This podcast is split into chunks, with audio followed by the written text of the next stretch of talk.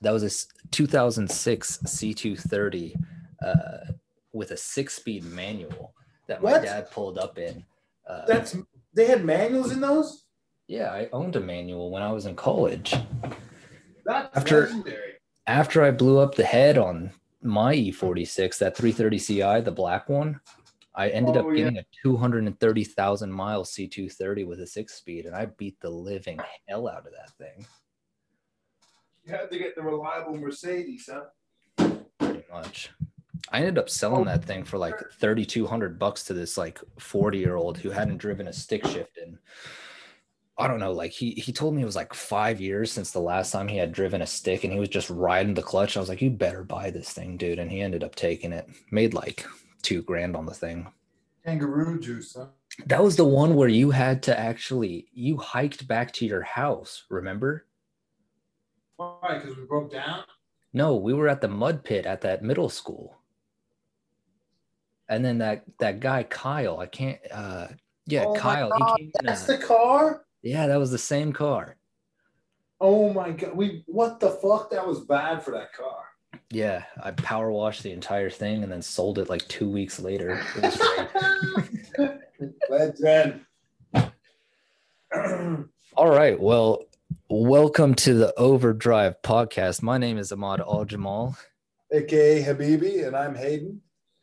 and uh, this is this is essentially uh, you know this is our pilot episode we're going to be you know just talking about cars trucks new old you know anything relevant to the motorsport community and uh, kind of just kick back relax and have a good time drink some beers and and just talk cars Basically, we're recording our conversations we'd normally have over a pint. exactly so that that mercedes little snippet that we were just talking about that was already recorded so we could honestly just throw that in i wouldn't mind that Oh yeah, no, that was great. That was funny. We have to get. I swore in it though. We got to get the rev limiter in there. Dude, I'm saying honestly, once you get that, once you get that sound clip from uh from your shop, we could start throwing that in for all the cuss words that we end up saying. We're trying to get monetized, trying to be professional. Wait, dude, I already have a sound clip from the van when I put cutouts on it. Oh, the burnout van! You got to tell the channel about this. Oh yeah, I got to tell them about where I work and everything. But um, that's a good sound clip. It's it made my ears hurt. dude, what do you think decibels, dude? Like 120 or something? I I I I wish. Did your can your phone read those? That would be cool if you had, could get an app for that. I think they do have apps for it, but I've never downloaded one or anything. I know. I always just go off ear the loudest possible. Oh, look at this. I just got a text message of 4x2 2009 Jeep Wrangler Unlimited Sport X with base model wheels with wheel weights all around them. Trying to stop death wobble.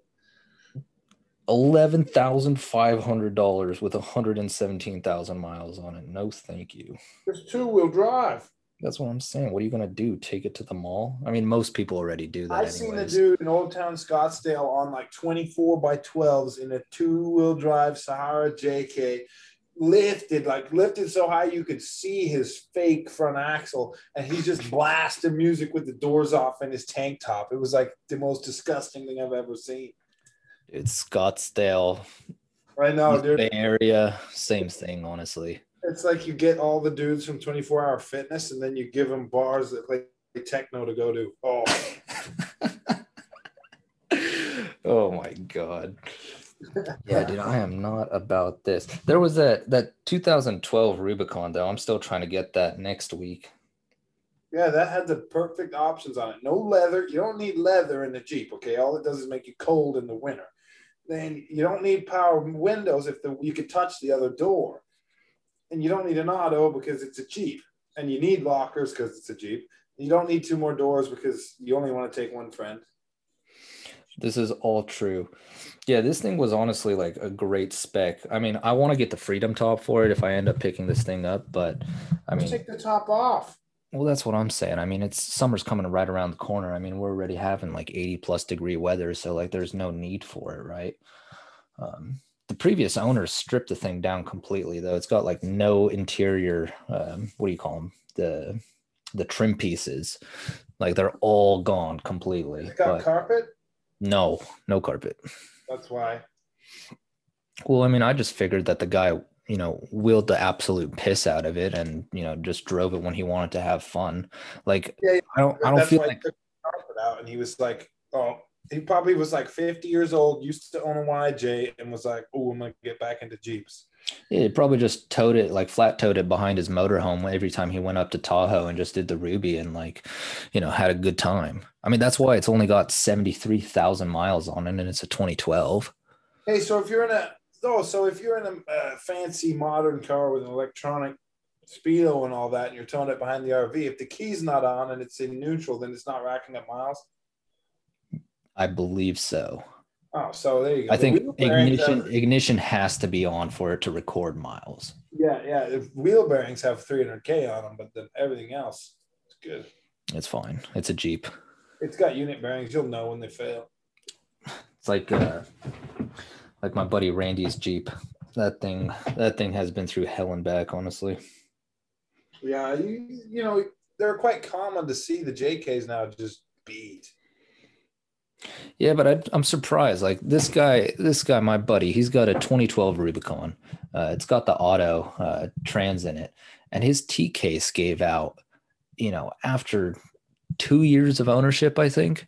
I mean, granted, he was rocking 35s on you know the stock axles, but they shouldn't they shouldn't give out at. transfer case again, didn't it? What Say again. fa- what failed in that transfer case again? I can't remember exactly, but like when he took it to his mechanic, he was saying that it was just dropping bits and shards of metal everywhere. So I can't imagine it being that good. But at the same time, like it's also normal for you to have like little bits of metal. But if he's saying there were chunks and shards, then I can't From when he what talked happened. about it back then, it sounded to me like the freaking chain was going to cut through the case. But also, my XJ has 320,000 miles on the same transfer case. Oh, I didn't know they used the same exact transfer case.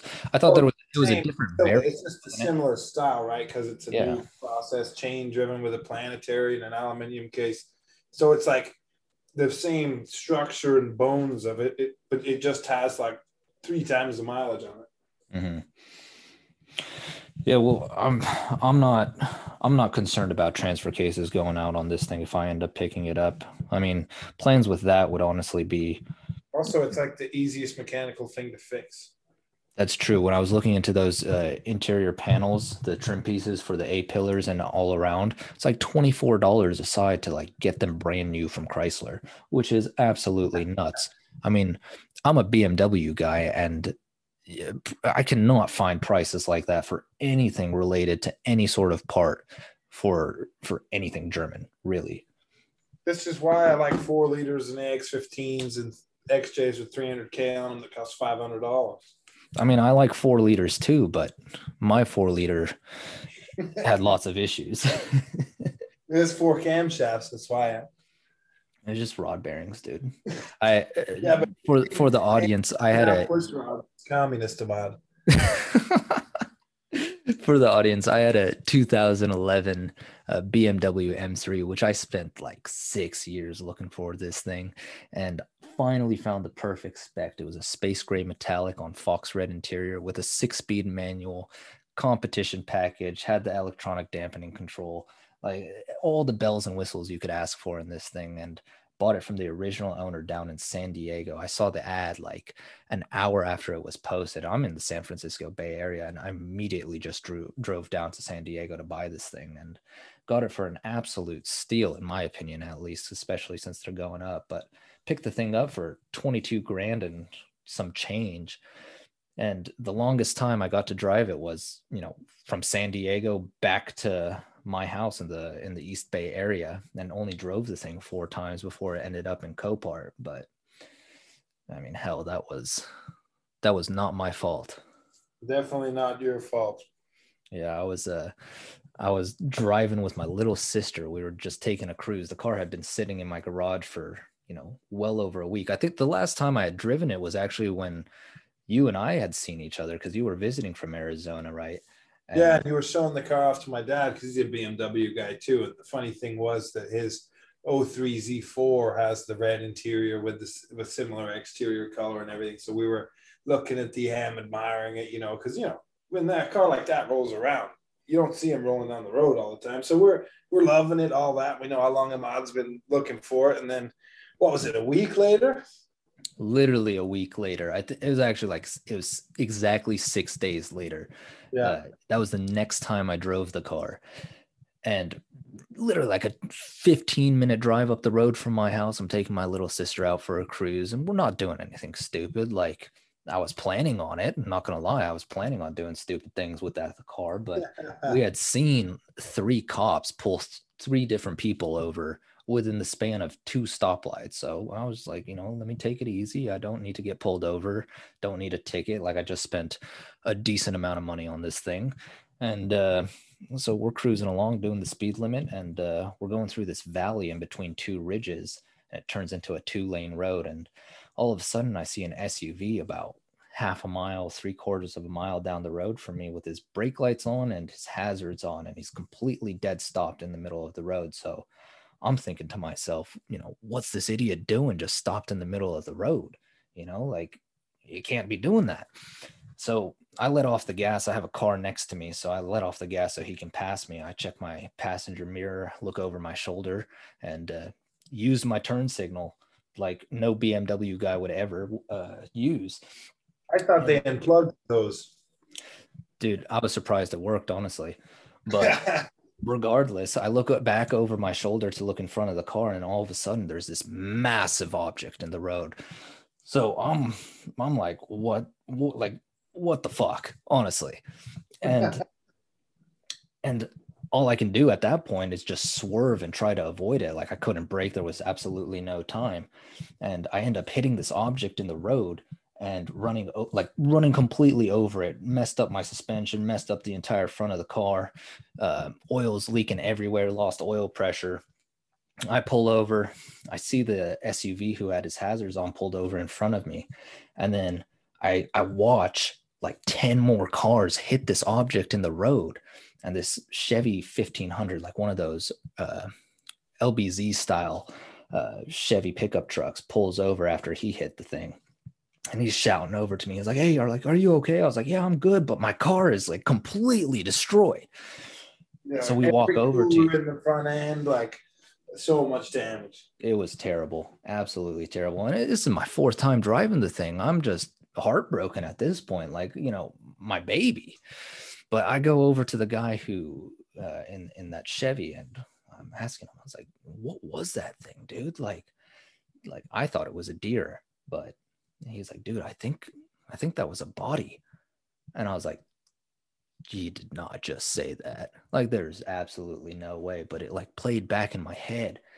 And I was like, dude, when I looked over my shoulder again to look in front of the car, like, yeah, I saw an object. I thought it was a deer, but I thought to myself, like, deer don't wear green fucking shirts. Like, it, like what? Anyways, I'm on the phone with 911 and you know, all of all of California Police Department honestly shows up on scene. And one of the officers who's first on scene uh, you know tells me and the guy in the chevy to stand back while he like goes and checks what it was comes back to us and he confirms like yeah that's a that's a dead body. And we're just looking at each other like holy crap. Like this is not happening. So this woman we found out later decided that she was going to take her life. Literally parked her car. There's there's no place to park on this road. It's in between two valleys. She parked her car like half a mile or a mile down the road hiked up the valley and waited for oncoming traffic before jumping into the road and committing suicide. So that suv that i had watched with his hazards on was the first person to actually hit. And i was the third car. She was you know you know rest in peace but she was well dead by the time i I had hit, but can you believe it? Like, what are the chances? No, it's crazy. And uh, car went to the body shop. What was it? 20, 22K quote or what? Yeah, it was just, it was just under that. It was like 20, $21,250 to repair. And honestly, a lot of that is just because of labor costs in Northern California. Like Northern California body cost or body repair costs and it's just insane because of labor charges. I mean, you've got experience working at a body shop and I mean, you can attest to this. Like the the rates here are absolutely insane compared to other places in the states. Oh yeah, 100 150 dollars an hour on body labor time, you know, for and that's for book, right? So then the guys getting they're the shop's getting paid for whatever it, the book says it costs, and you know, it takes them less time than that, da da da. And I'm I live in Arizona now. Labor's a fraction of the cost, honestly. Yeah, I remember you telling me too, like uh, the body shop that you used to work out uh, when when you guys needed cars painted or anything. You said that it was worth it for the owner to send cars down to Arizona to get painted because it was that much cheaper than getting them painted somewhere in California, right? That was uh, that was uh, Jack Dick Customs when he was so the guy who owns that custom shop in the East Bay. He also has property in Phoenix, um, and so com- compared to him taking a car somewhere in the Bay Area, you know, custom car that he's been working on to have a paint job done, he would throw it on a trailer and drive 12 hours to Phoenix, and it was worth it was worth his effort and time to do that. I mean, that just goes to show like how ridiculous prices are in California. I mean, oh, even yeah, with small businesses, like, yeah, I mean that's that's absolutely ridiculous. Like, I mean, I've I've watched a copious amount of small businesses just move out of state. I mean, you could even look at the bigger ones like Tesla. They're moving. They, I mean, they've already moved to uh, what is it, Sparks in Nevada, and they've got their new plant in Austin now too. oh yeah, yeah, yeah. Yeah, I mean, you know, it is what it is price wise. It's a good. It's good for the guy who uh, owns a shop, you know. but uh, for your BMW, it was not. It was actually funny. We were looking earlier uh, at like Copart places around the country since his car salvaged and has gone to auction. And then we're looking for other written off E92s. And the ones in the other states take a lot more damage to get written off, which is kind of a blessing. I guess if you want to buy a wrecked car, buy one in California because it has less damage. Yeah, that's true. I mean, the ones that we were seeing here around Northern California honestly weren't too bad, except for that one that we saw. I think was at Sacramento or Martinez, where the the the front driver's wheel was just completely mangled and like not even on the oh, car anymore. Yeah, I think that was Sacramento, but yeah, the whole knuckle, the wheel bearing, everything was still bolted to it. It sheared both the A arms and everything. Yeah, I mean that.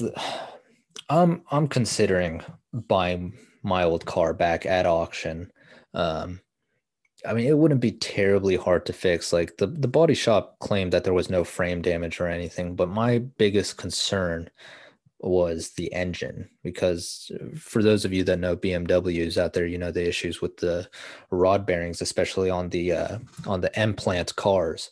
Um, for those of you who don't know, the rod bearings on those motors had such a tight tolerance from the factory that the crankshaft would essentially uh, scorch or rub against those bearings and you'd essentially spin a bearing because of the the integrity was getting weakened and then you know that leads to catastrophic failure for your motor.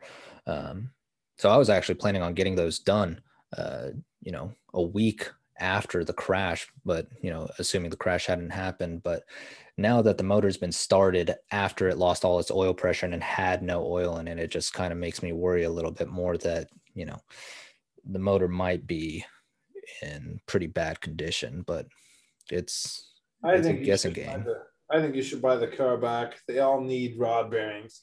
I think you should open it up and have a look and go from there.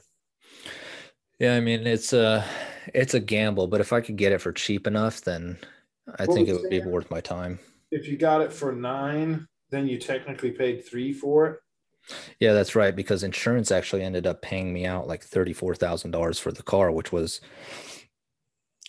a blessing in disguise, if you could call it that. You know, like I did get my car for a steal, but for them to give me thirty-four thousand dollars for it was a bit much. I did fight for that because you know I showed uh, I showed the insurance company all these statistics on how many cars were produced in that color and you know how many manual transmissions and competition package M3s there were built from you know my specific year of chassis, and uh, I was able to finesse my way, if you will, to getting all that money for it. So I mean, I did walk out making a decent chunk of change. So I think it would be like three or four K that I would end up paying for the car. I mean, I don't see myself paying nine grand for it, honestly, because I think that's what the auction paid for it to from the insurance. So they'll at least want to get, you know, a thousand bucks more, but we'll see. It's a waiting game at this point.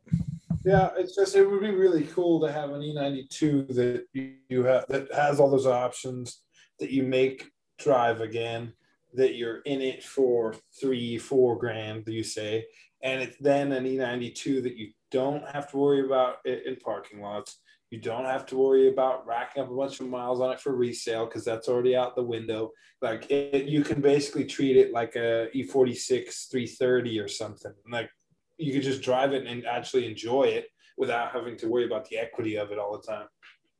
Yeah, and that actually reminds me of a guy that I met a couple weeks back at Thunderhill Raceway up in Willows.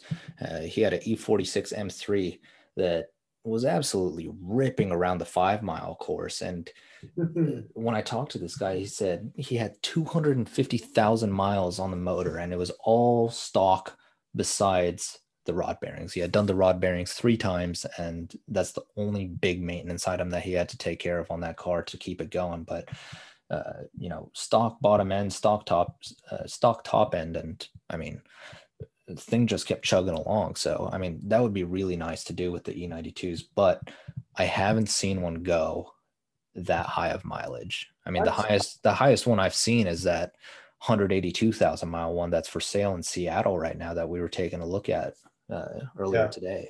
Hey, well, you can be the guy.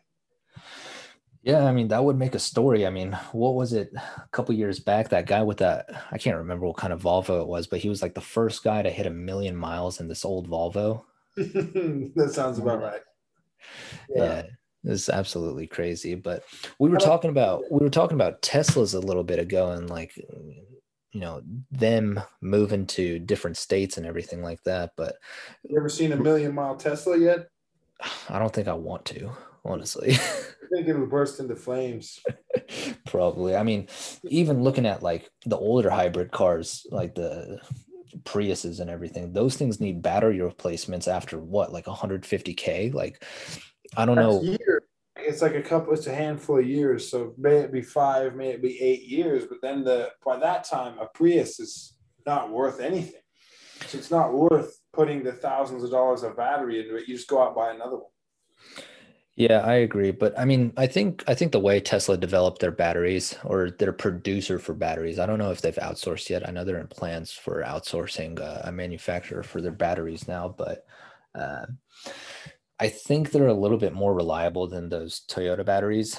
But I could be wrong. I'm not super familiar with them. I'm not super knowledgeable on them, but yeah, mean, I don't. You know, you know, your the days of the days of your Volvo or your 12 valve or your you know X name a car doing a million miles over once we go all electric. Well, I mean, even being able to modify a car might be coming to an end pretty soon here. I mean, we have the RPM Act that's trying to be signed now because of the EPA trying to shut down any sort of, you know, modification to production cars to make them better, honestly. Yeah, to make them perform and, you know, be a you know, to have a racing series for them or use for recreation or any other thing like that. Um, yeah, no, they're they're trying to do that as well. They want everyone to do emissions on tuning and emissions on modifications, things like that. They, you know, the diesel world's been dealing with it for a long time. Yeah, I mean, I don't know. I think I, we'll link it in our description down below. If you want to sign the RPM Act and try to save the motorsport community in the motorsport world for those of you car enthusiasts or don't uh, listen if you don't sign it mate. What's that? I said don't even listen if you don't sign it mate. Uh, honestly like what are you doing here? But yeah i think uh i think our zoom session is actually running out of time here in the next minute so i don't want us to get cut off but uh, oh yeah. we'll uh, splice it. say? We'll splice it yeah, we'll do something like that. But let's talk quickly about uh, something interesting that we've seen this week. What do you think has been the car of the week that you've taken a look at. We've all we're always looking at different weird cars here and there uh, on Craigslist or Car Gurus, you know, whatever it may be. So, what's something cool that you've seen this week? Oh, uh, I think I was doing it for work. I think this was the coolest thing. It is Monday, but um, I think uh, it was a 79 K30 uh, Chevy. Well, for people listening, it, it was a Chevy one ton four wheel drive truck, a single cab with a flatbed for 35.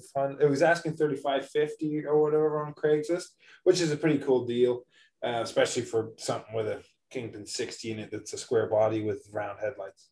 All right, guys. So that's our pilot episode. Um, you guys can reach us at it's the overdrive podcast at gmail.com. Shoot us an email with topics you want to cover, cars you want to hear us talk about, uh, controversial topics, or even if you just have questions about us or our backgrounds and things. Um, thanks. Take care, guys. We'll see you soon.